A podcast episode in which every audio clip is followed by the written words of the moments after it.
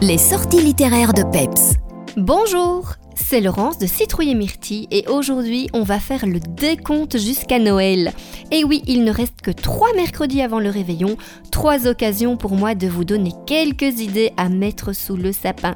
Cette fois-ci, je vous glisse des idées BD pour les grands. Alors, vous êtes prêts? Attention, ça va défiler. S'il y a des fans de Black et Mortimer dans votre entourage, alors il ne faudra pas oublier de glisser leur dernier tome 8 heures à Berlin parmi les cadeaux. Et si vous offrez avec celui-ci le dernier 13, Cuba, où tout a commencé, vous serez sûr de ne pas vous tromper. Chez Le Lombard, un nouveau one-shot de la collection signée est sorti il s'agit cette fois d'une œuvre signée par Xavier Matz, Le Serpent et le Coyote. Si vous n'avez pas d'idée pour le 24 au soir, vous pouvez sans souci acheter ce périple du Far West les yeux fermés.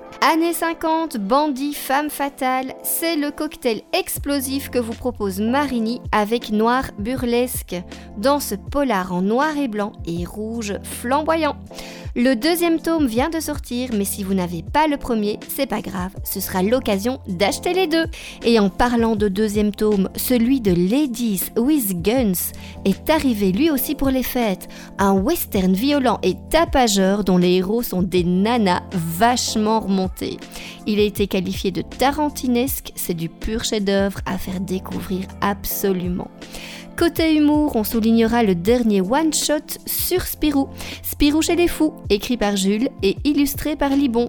Les petits personnages de Libon qu'on connaît bien sont déjà trop marrants. Alors mixés avec cette intrigue de personnes devenues folles parce qu'elles habitent la ville d'Angoulême, capitale de la BD, on ne saurait que passer un bon moment lecture évidemment et impossible pour moi aussi de passer à côté du dernier tome des vieux fourneaux. Vous savez, cette bande de vieux papis complètement décalés qui vivent des aventures déjantées. Cette BD, c'est du pur bonheur. Éclat de rire garanti à ne surtout pas oublier. Et évidemment, on termine avec un gros coup de cœur, un conte classique de Noël que vous connaissez bien, celui d'Ebenezer Scrooge, mais revisité bien sûr, puisque c'est une dame qui interprétera cette fois-ci le rôle de Scrooge.